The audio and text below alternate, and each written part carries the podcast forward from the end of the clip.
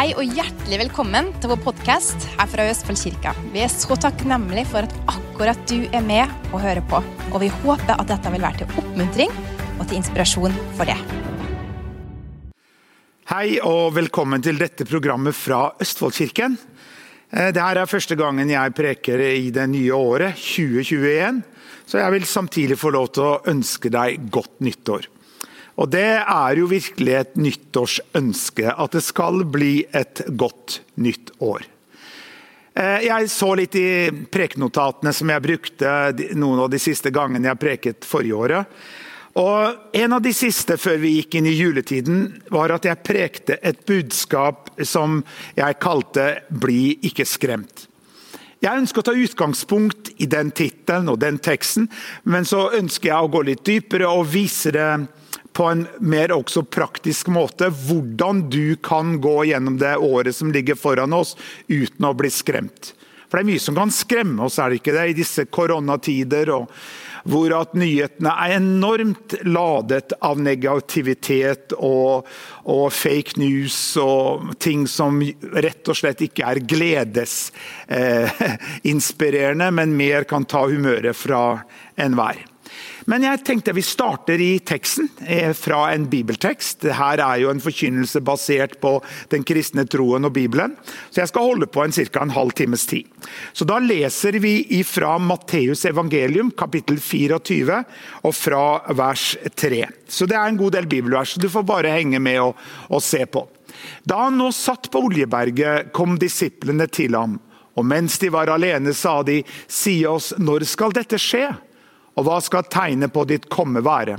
Og på verdens ende? Jesus svarte og sa til dem, se til at ingen forfører dere. For mange skal komme i mitt navn og si, jeg er Kristus, og de skal forføre mange. Og dere skal høre om kriger og rykter om kriger. Se da til at dere ikke blir skremt, for alt dette må skje, men enden er ikke ennå. For folkeslag skal reise seg mot folkeslag, og rike mot rike. Og det skal bli hungersnød, pest og jordskjelv på forskjellige steder. Men alt dette er bare begynnelsen til veene. Så fortsetter vi å lese Matteus 24 fra vers 9 til 14.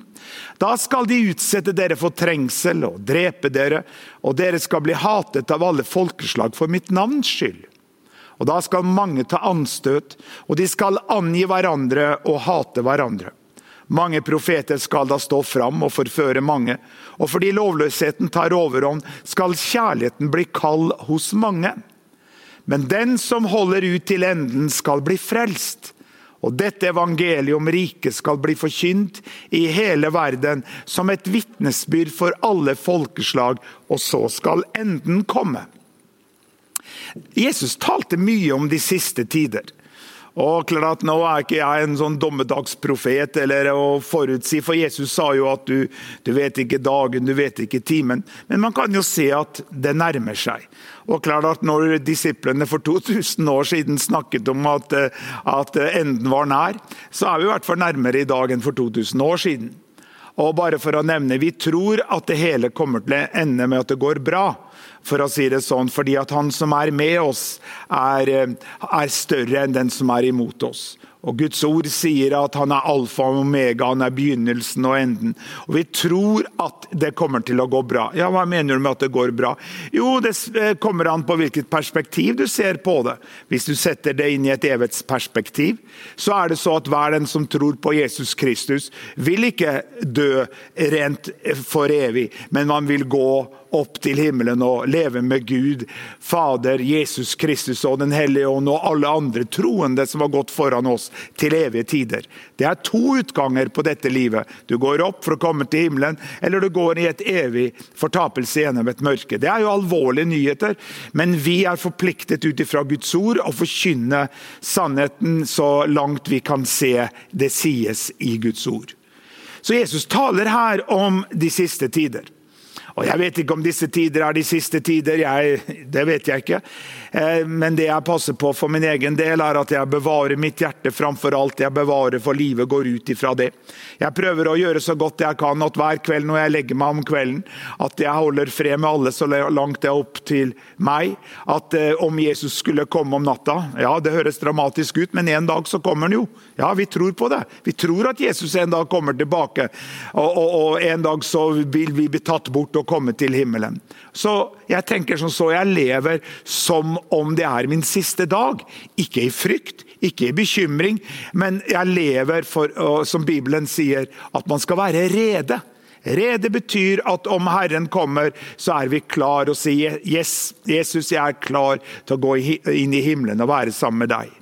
Det betyr ikke at vi blir en dårlig verdensborger og samfunnsborger og ikke skjøter våre ansvarsoppgaver på en ansvarsfull, forpliktende måte. Nei, nei, nei. Men det er fullt mulig å ha bena på jorda og samtidig ha et himmelsperspektiv og være himmelvendt i vår attityd og også i vår, våre bønner hvor vi ber til vår Gud Fader i himmelen. Ok? Så i denne teksten er det veldig mye man kunne grepet tak i. Jesus snakker bl.a. om at kjærligheten vil bli kald hos mange mennesker. Det har jeg preket om også før, for det det snakkes om her, at kjærligheten skal bli kald hos mange. Så snakkes det om denne agapekjærligheten. Så det er egentlig tales om de kristne. At, og Det ser man jo mange ganger, at mennesker blir kjølige. Mennesker mister eh, på en måte gnissen. Og også mange kristne i disse koronatider, hvor at eh, vi ikke lenger har lov til å møtes, for å si det rett ut. Det er ingen tvil om at Kirken på verdensbasis er veldig lidende av disse tiltakene som, som har blitt gjort. Om vi er enige eller ikke. Vi har ikke lov til å møtes til gudstjeneste. Ikke ti personer engang.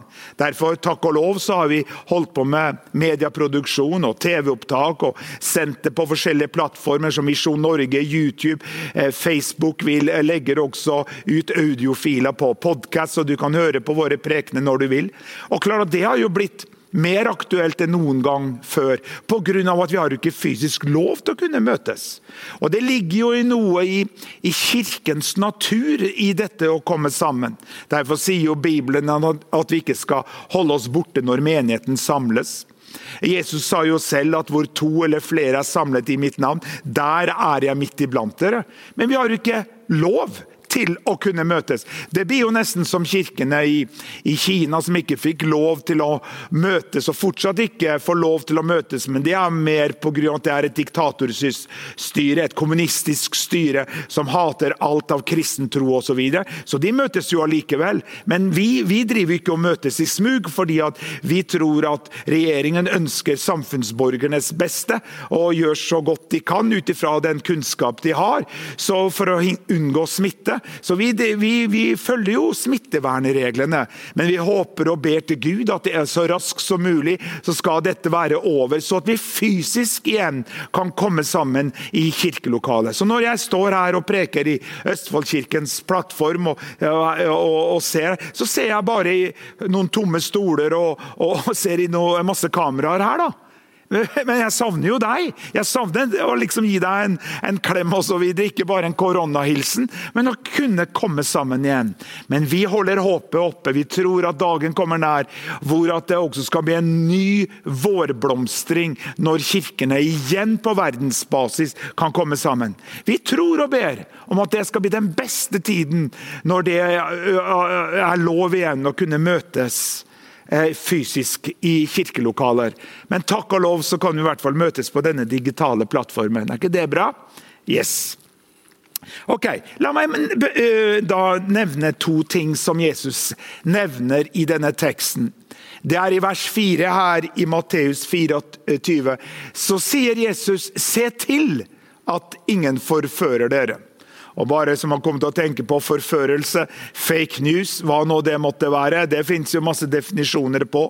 Men det, det er, er, jo med å forføre mennesker Derfor er det viktig at i den tiden vi lever i, at vi holder fast på det som er sannheten med stor S. Hva er det? Jo, det er Guds ord. Vi tror at Bibelen, Guds ord, er aktuell i dag. Når vi forkynner, så forkynner vi ikke noen utdaterte eh, sannheter. Vi forkynner en sannhet som også gjelder i dag. Hvor bl.a. at Bibelen sier at 'se, jeg er med dere'. Jeg skal aldri svikte deg, jeg skal aldri forlate deg.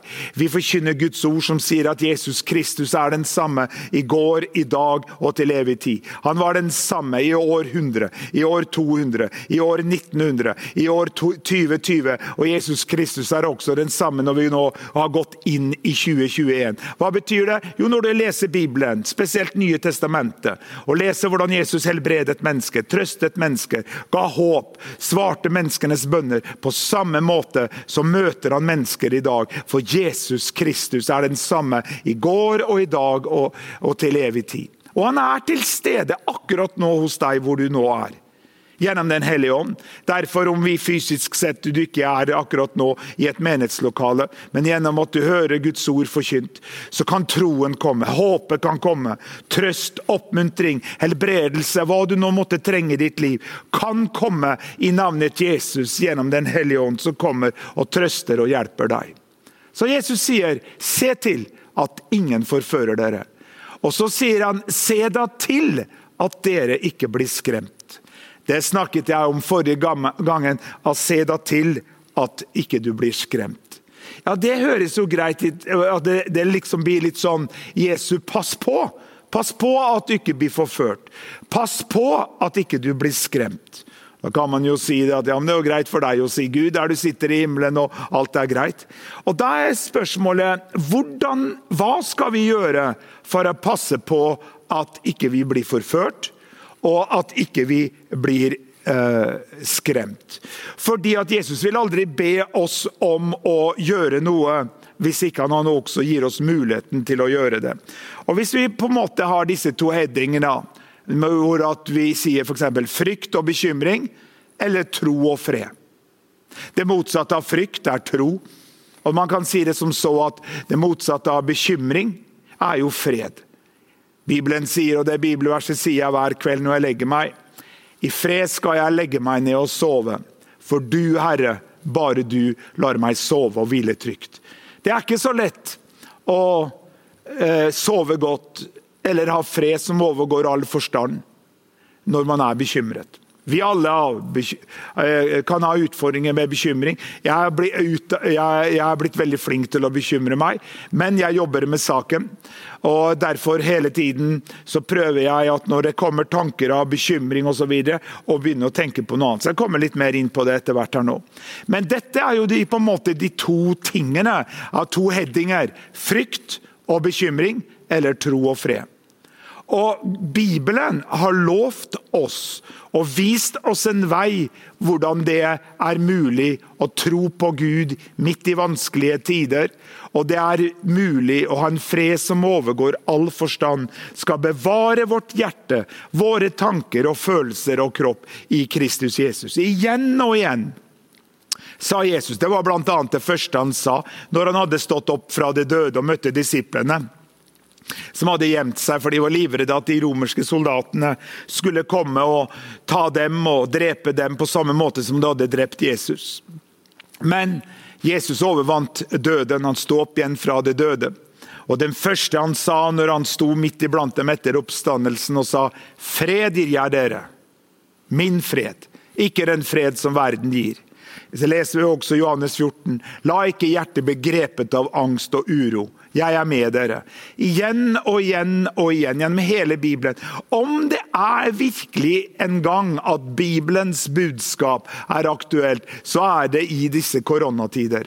For man møter så mange mennesker som på naturlig vis er veldig urolige fordi at nyhetene blir jo overstrømmet av negativitet, av fryktpropaganda, bevisst eller ubevisst osv. Så, videre. så la meg snakke litt om dette. Hvordan er det mulig at man ikke skal bli forført, og at vi skal se da til at ikke vi blir skremt? Og La meg bare nevne her at i 2. Korinterbrev 4,6 så leser vi for Gud som bød lyset å skinne ut fra mørket. Han har latt det skinne i våre hjerter for å la lyset fra kunnskapen om Guds herlighet i Jesu Kristi ansikt skinne fram. Når du sa ja til Jesus. Og om ikke du har gjort det, så kan du gjøre det akkurat nå i løpet av denne Eh, oppmuntringsprekenen som jeg håper dette skal være til deg. For Bibelen sier at hver den som påkaller navnet ditt Jesus, skal bli frelst. Hva er det da som skjer? Jo, en ny ånd.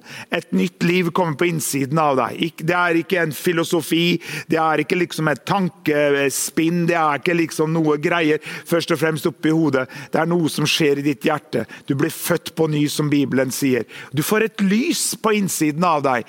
For som det står, for Gud som bør lyse og skinne ut fra mørket. Han har latt det skinne i våre hjerter. Ja, når begynte dette lyset å skinne? Jo, da du sa ja til Jesus. Men som du kanskje tenker at ja, men jeg har ikke følt så mye.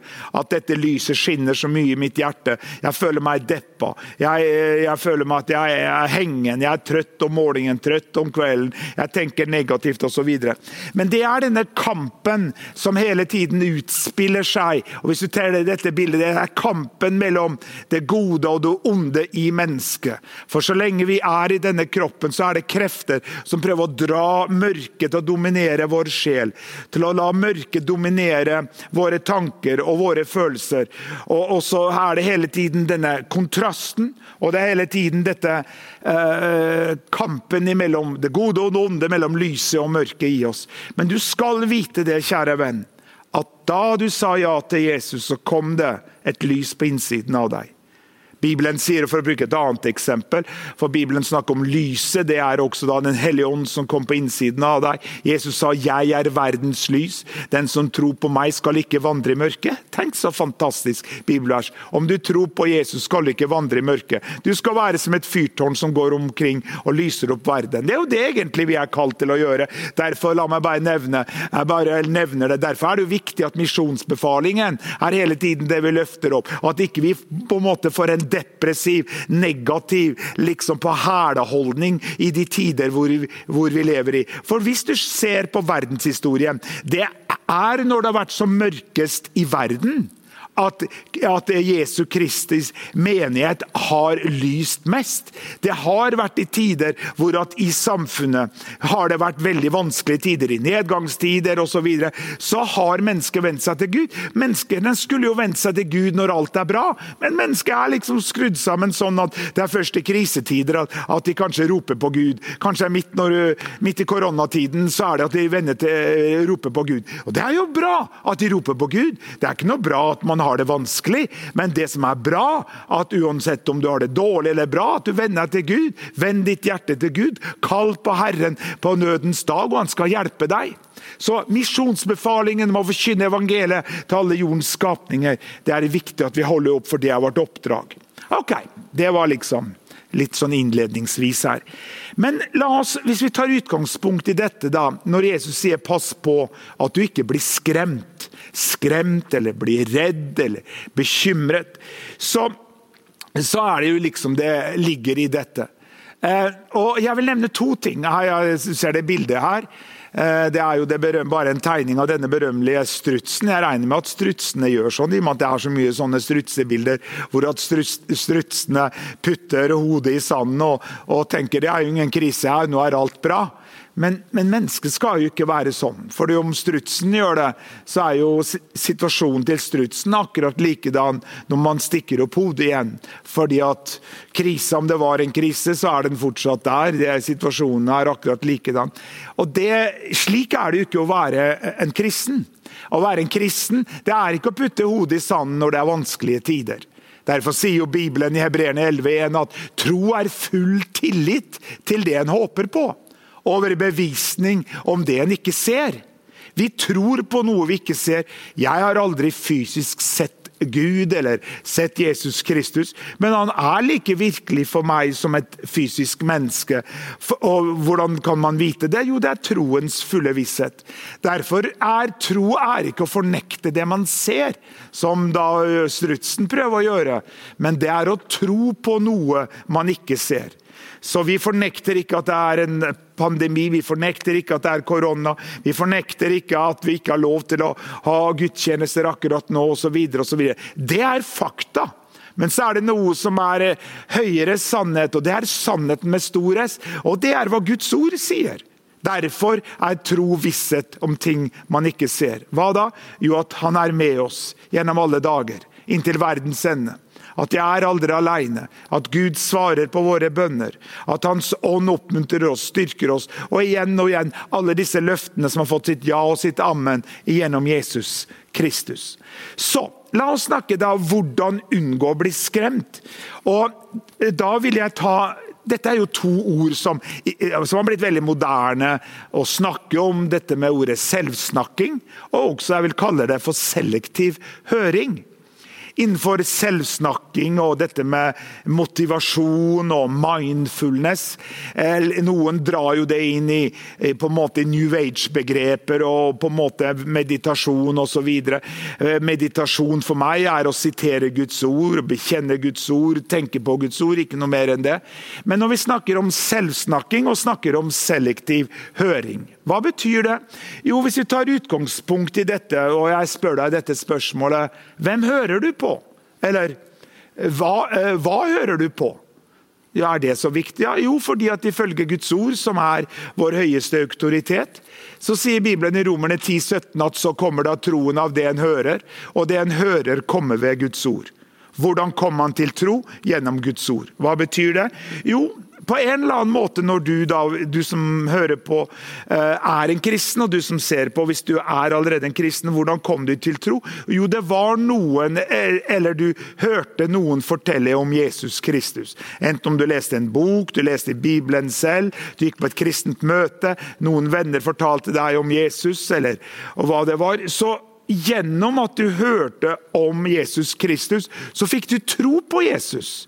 Du fikk en tro på at ja, I give it a try. Og så kanskje du hev deg utpå og, og tenkte som så og våget å be denne bønnen og sa, kjære Jesus, jeg forstår ikke alt. Eh, jeg har masse spørsmål, men du Jesus, jeg ber at om du lever, så skap denne troens visshet i mitt hjerte. Så hev du deg utpå og våget å be denne bønnen. Så kjente du at det var noe som skjedde i hjertet ditt. Du fikk denne vissheten om at du var et Guds barn. Du fikk vissheten om at all is well with your soul. Selv om du hadde fortsatt masse spørsmål. Men troen hadde kommet pga. det du hadde hørt. Og da Hvis vi tar også tilbake i utgangspunkt i dette frykt og bekymring, tro og fred, så kommer egentlig frykt og tro kommer på samme vis. Hvordan? Jo, frykt kommer gjennom å høre ord av frykt og bekymring. Det er samme åndelige prinsipper. Tro og fred kommer gjennom Guds ord, og ord og tanker som er basert på Guds ord. Og motsatt, det motsatte av tro og fred, som er frykt og bekymring, kommer gjennom igjen og igjen og igjen høre da eh, ord og tanker som er basert på frykt og bekymring. Og Det er jo da hva romerne 10, 17 eh, sier. Derfor står det jo også i da f.eks. Eh, fortsatt stiller det spørsmålet 'Hvem hører du på?' eller 'Hva hører du på?' Du kan jo Liksom, jeg jo, tar jo meg selv i det. Hvor mange ganger hører jeg nyhetene i løpet av en dag? Hvor mange ganger sjekker man nyhetene på nettet osv. Mange ganger så kan det bli veldig dårlige vaner. Jeg bekjenner min synd. Jeg, jeg gjør det sikkert altfor mye. Men her, da, hvem hører du på? Så sier Jesus i Markus 4,24. Det er han som sier det. Og sier, så sa Jesus til dem, vær forsiktige med hva dere hører. Den er bra. Vær forsiktige med hva dere hører. Hvorfor sier Jesus til disiplene vær forsiktig med hva dere hører på? Og Her er det Faktisk, Jeg sover med ørepropper når jeg skal sove, fordi at jeg jobber også som våken nattevakt. og Da skal man være våken og da skal man høre alle lyder for å passe på at alt er greit.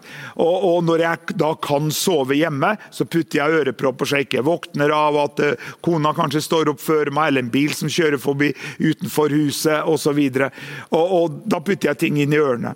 Og Det Jesus snakker om her, han sier vær forsiktig med hva dere hører. Hvorfor skal vi være forsiktige med hva vi hører? Jo, tilbake tilbake til Romerne 10, 17. På grunn av at Jesus sier så kommer da troen av hva du hører.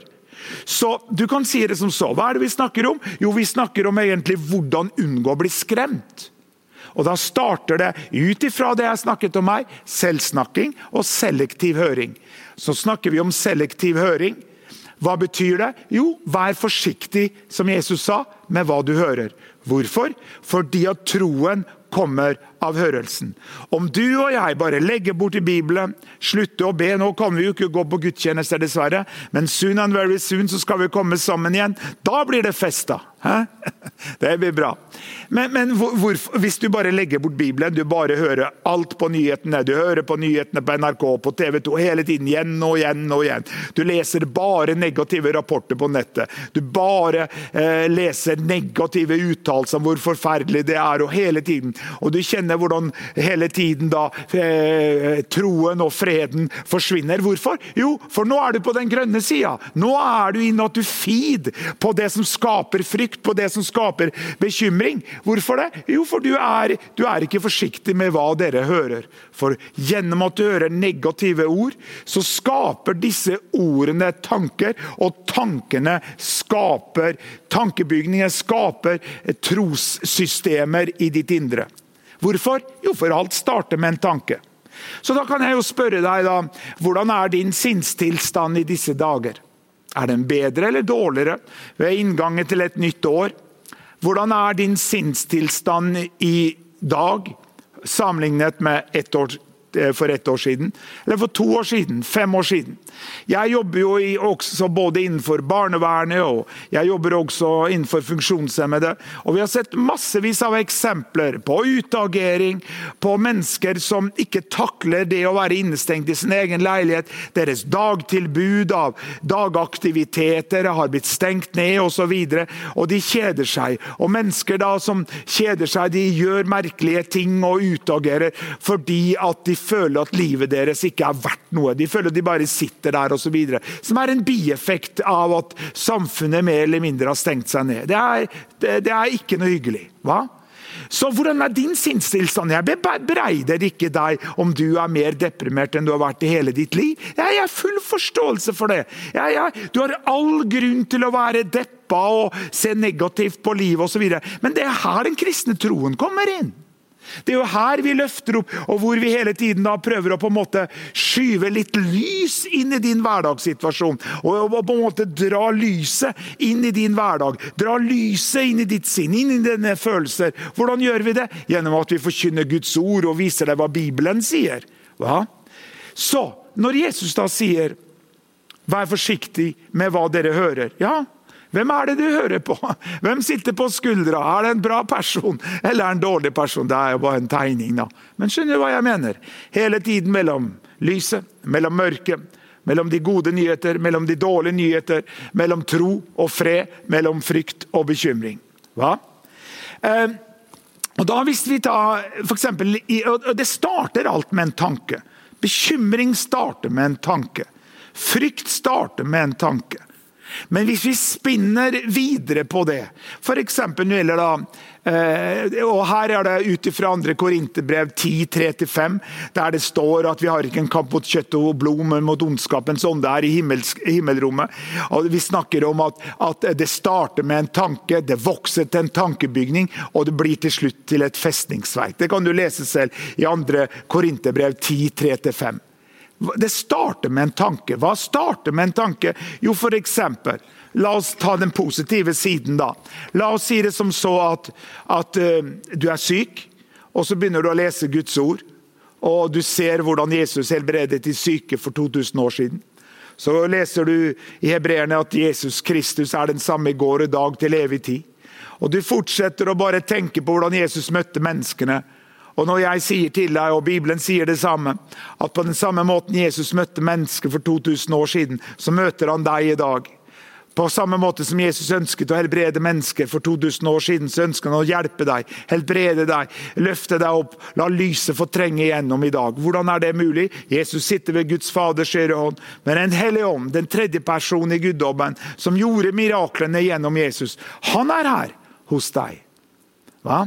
Så når du da på en måte tenker på disse bibelversene, leser eh, kristne bøker, hører podkast, kristen forkynnelse, hører fra Østfoldkirken, andre, fi, eh, andre forkynnere, så, så merker du mer og mer at du får håp.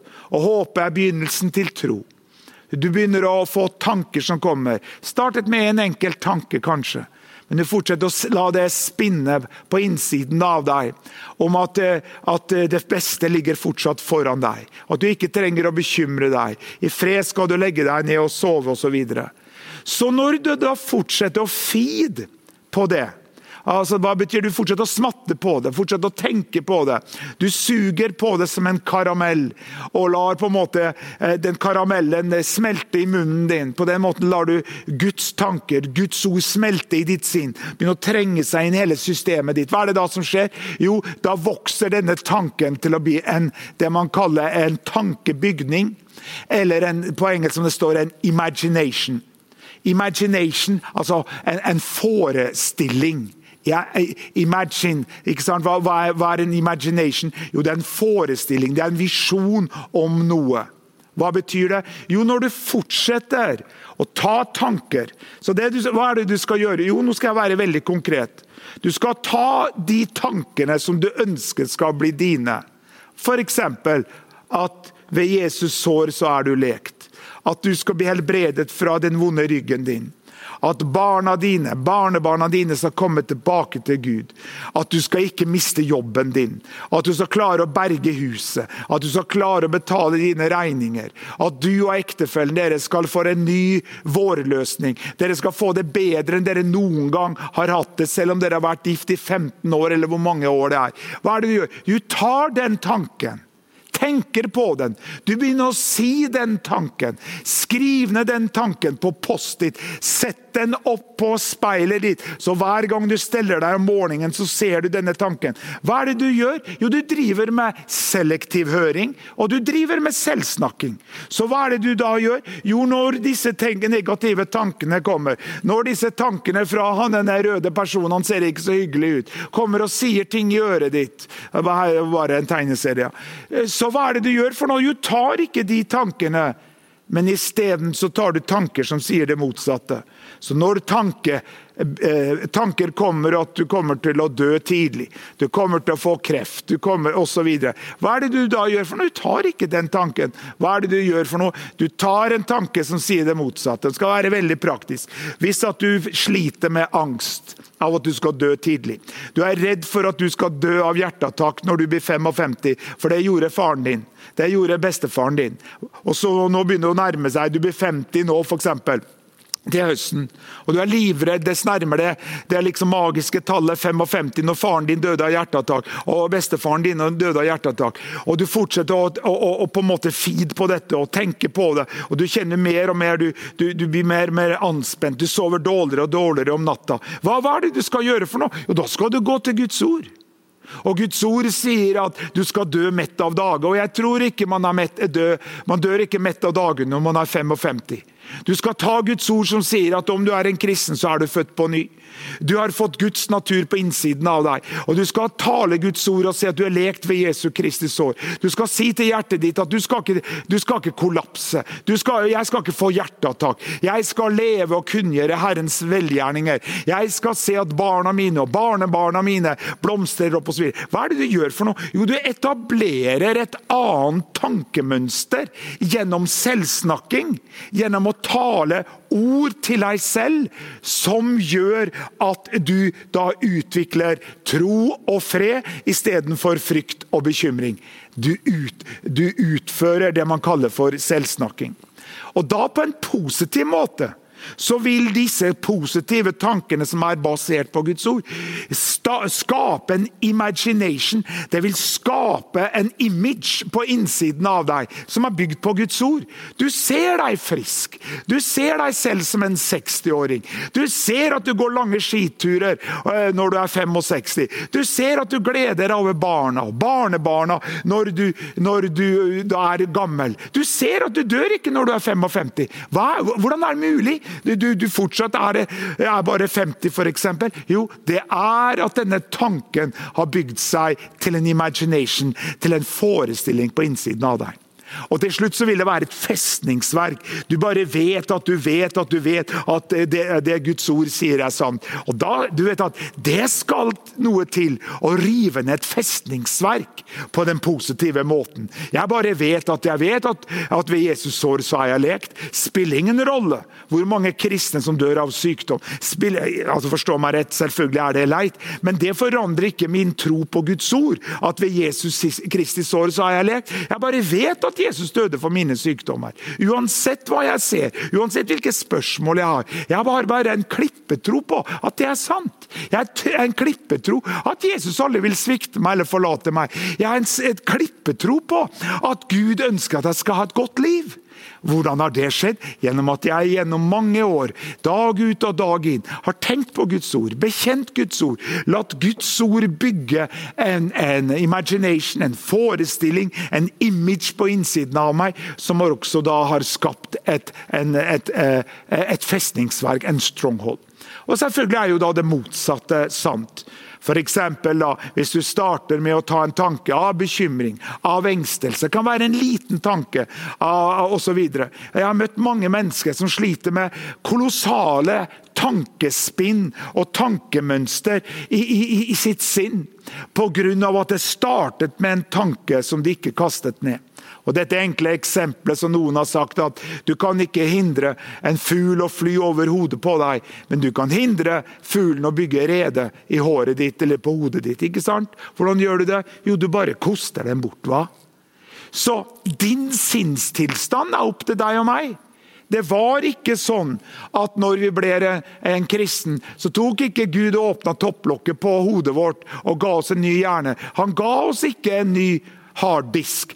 Gud sletta ikke all søpla som var på harddisken vår, for å bruke det eksempelet som var i vårt hode. Men Gud ga oss en delete-knapp. Hvor at, du vet at Hele tiden så må vi oppgradere softvaren. På mine Mac-produkter og på Apple så må jeg hele tiden oppgradere. For Hvis du ikke oppgraderer jevnlig, til slutt så er den så utdatert, den maskinen din, at den henger ikke med lenger på de nye programmene som kommer. Og så Igjen og igjen så, så kommer det jo ting som du legger i søppelbøtta. og Sist jeg drev med noen sånne innstillinger, så la jeg inn at når ting kommer, kommer i søppelbøtta på, på, eh, på PC-en min, så vil jeg automatisk bli slettet slettet. Det blir delete, det er borte. Men det er jobben jeg må gjøre. Hvorfor? For det er min maskin. Sinnet ditt, hjernen din, det er din maskin. Det er ditt hode. Så hvis ikke du gjør noe med ditt hode, så er det noen andre som vil gjøre det. Og Det er alt dette hvem du hører på. Om det er han med, mannen med ljåen og han er rødt, eller om det er liksom gode tanker som kommer. Men det er tankebygninger. Det er tanker. Det er ting som kommer. Det er derfor Jesus sier 'vær forsiktige med hva dere hører'. Vær selektiv i din høring. Hva? Ok. Det starter med en tanke. Dette eksempelet er en av mine favoritteksempler, bare så du skjønner det. Hvis du inni deg nå, når du hører på og ser på meg, begynner å telle inni deg. 1, 2, 3, 4. Men bare tell inni deg. Og hvis at du akkurat nå, der du er nå, og så spør jeg deg hva heter du, hva, hvor bor du, og hvor gammel er du? Det kan du jo si. Folk, bare si det høyt til deg selv. Ja, hva, hva heter du, hvor gammel er du, og hvor bor du? Hvis du sa det, hva skjedde med tellinga? Ja? Hvis du gjorde som jeg sa, telte inni deg 1, 2, 3, 4, 5, 6. Hvis du telte inni deg, altså tenkte, du telte, og så sa du noe, hva, hva skjedde med tellinga? Jo, den stoppa. Hvorfor stoppa den? Jo, fordi det talte ordet er sterkere enn det tenkte ordet. Hvordan bryter du en negativ tankerekke? Du bryter en negativ tankerekke gjennom å si det motsatte. Veldig enkelt. Dette er hjemleksa. Dette er noe av mest livsforvandlende prinsippet. Dette har med selvsnakking å gjøre. Dette er å bryte negative tankebaner i, i, i, i ditt liv. Gjennom at hver gang det kommer tanker som prøver å ødelegge deg, skape gleden, ta vekk gleden, skape frykt, skape bekymring. Hva er det du gjør for noe? Jo, du sier det motsatte. Du sier tanker som er med å skape tro, som skaper fred. Hva? Fordi at Guds ord sier at ditt ord, Gud, er en lykte for min fot og et lys på min sti. Dette lyset. Når du tar Guds ord, eh, du bekjenner Guds ord, tenker på Guds ord, tale Guds ord eller tanker som er basert på Guds ord, og sier det til deg selv. Du kan sitte i bilen, og plutselig forsvinner gleden, for du begynte å, å, å, å tenke på denne ubetalte regninga, eller du begynte å tenke på lille Per, barnet ditt, eller barnebarnet som har det vanskelig, og så kjente du at du begynte å bekymre deg. Hva skal du gjøre for noe? Jo, du skal bare si hva Guds ord er, og si at 'jeg kaster all min bekymring på Herren, for han, han har omsorg for meg'. Jeg legger alt jeg har å be om framfor Gud i bønn og påkallelse med takk. Jeg gleder meg i Herren. Jeg sier 'gled deg, min sjel'. Og så Hva er det du gjør for noe? Jo, du taler ut motsatte ting. Og gjør du det lenge nok, og tar det til å begynne med når disse tankene kommer. Ikke sitt der og spinn ned og liksom på en måte smatt på disse negative, destruktive tankene. Men hva er det du gjør? Jo, du driver med selvsnakking. Du har selektiv høring. Du taler Guds ord. Du taler det som godt er. Og da, da, da, lever vi i Romerne 12,2, hvor det står at vi ikke skal bli dannet lik denne verden, men bli forvandlet ved fornyelsen av vårt sinn. Så vi kan prøve med det er den gode og velbehagelige og fullkomne Guds vilje. Hvordan gjør vi det? Hvordan blir vi forvandlet for fornyelsen av vårt sinn? Ja, han må aha, drive med selvsnakking, tale Guds ord, tale ord som er i linje med ordet. Vær forsiktig med hva vi hører, så vi på den måten fornyer vårt sinn. Og på den måten så vil vi ikke lenger være lik denne verden, fordi at vi er i denne verden, men vi er ikke av denne verden. Da vil den tro som, som kommer som en produksjon av Guds ord og Den hellige ånd i vårt hjerte, den vil forvandle vårt liv, og den vil være med å forandre vår verden i det når du går fram. Lyset dominerer din sjel. Lyset, Guds ord, Den hellige ånds liv, er det som er med og, og, og virker gjennom ditt liv. Og da kan du, gjennom at du forandrer dine tanker, så forandrer du også din verden. La meg få lov til å be for deg her. Om du er her og ikke kjenner Jesus Kristus, så sier Guds ord at hver den som påkaller navnet Jesus, skal bli frelst. Be den enkle bønnen sammen med meg og si, kjære Jesus, du er verdens lys. Kom inn i mitt hjerte og skap lys, skap varme. Forvandle mitt liv. Jeg tar imot deg nå, Jesus, som min personlige frelser og som min Herre. Amen. Om du ba den enkle bønnen, så ble du en kristen. La oss sammen gå inn i 2021 med løftet hode og en positiv forventning at dette året skal bli det beste året i vårt liv. Amen. Tusen takk at du tuna inn og at du var sammen med oss på dette programmet. Vi håper at det var en oppmuntring til deg i din hverdag. Dersom du ønsker kontakt med oss eller du ønsker å gi en gave til kirka, så kan du gå inn på nettsida vår østfoldkirken.no. Og om du har blitt oppmuntra, eller du ble rørt på en spesiell måte, eller du opplevde noe spesielt godt gjennom at du har sett på de her programmene, så vil vi gjerne vite det. Så da kan du også legge inn den hilsenen til oss via nettsida vår. Ha en riktig velsigna uke.